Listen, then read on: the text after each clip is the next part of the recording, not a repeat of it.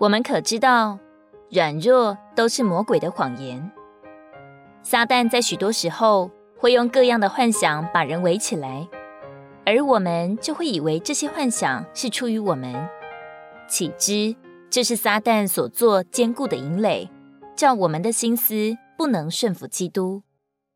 常常会因为生活中有了软弱，就越想越觉得自己糟糕，甚至会以为再也无颜见主和别的肢体，索性不再聚会了。许多时候，撒旦给我们一个很大的幻想，我们一接受那一个思想，就中了他的诡计，落在了无休止的控告中。神的儿女一接受撒旦的控告，就一天到晚都觉得自己不对。早上晨星觉得没有享受，跪下去祷告觉得没有神的同在，要起来为主说话又觉得软弱，就算了吧。本来有心向朋友传扬福音，里头又有声音说：“你私下的生活一团糟，还好意思传福音吗？”我们的心不是常常想到主耶稣是何等的荣耀、可爱、得胜，而把所有的注意力都放在自己身上，反而努力要做好，可偏偏不能如愿，于是就自责气馁。正像弟兄说的。我们看别人的光景，邻里会死掉一半；再看看自己的情形，就彻底爬不起来了。如果神的儿女的良心缺少对罪恶的感觉，这样的人就没有什么属灵的用处。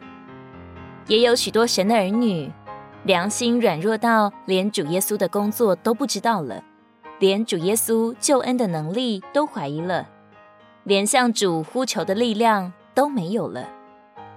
请听主的话，弟兄们胜过他，是因羔羊的血，并因自己所见证的话。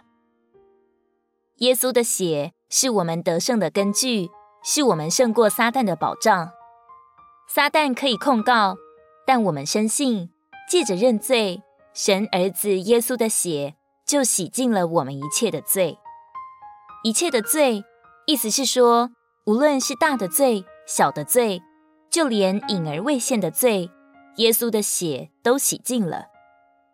撒旦说我们不对，但是我们有主耶稣的宝血，所以我们能坦然无惧的来到神面前。希伯来书四章十六节，所以我们只管坦然无惧地来到施恩的宝座前，为要受怜悯、得恩典、做应许的帮助。如果你喜欢我们的影片，欢迎在下方留言、按赞，并将影片分享出去哦。天天取用活水库，让你生活不虚度。我们下次见。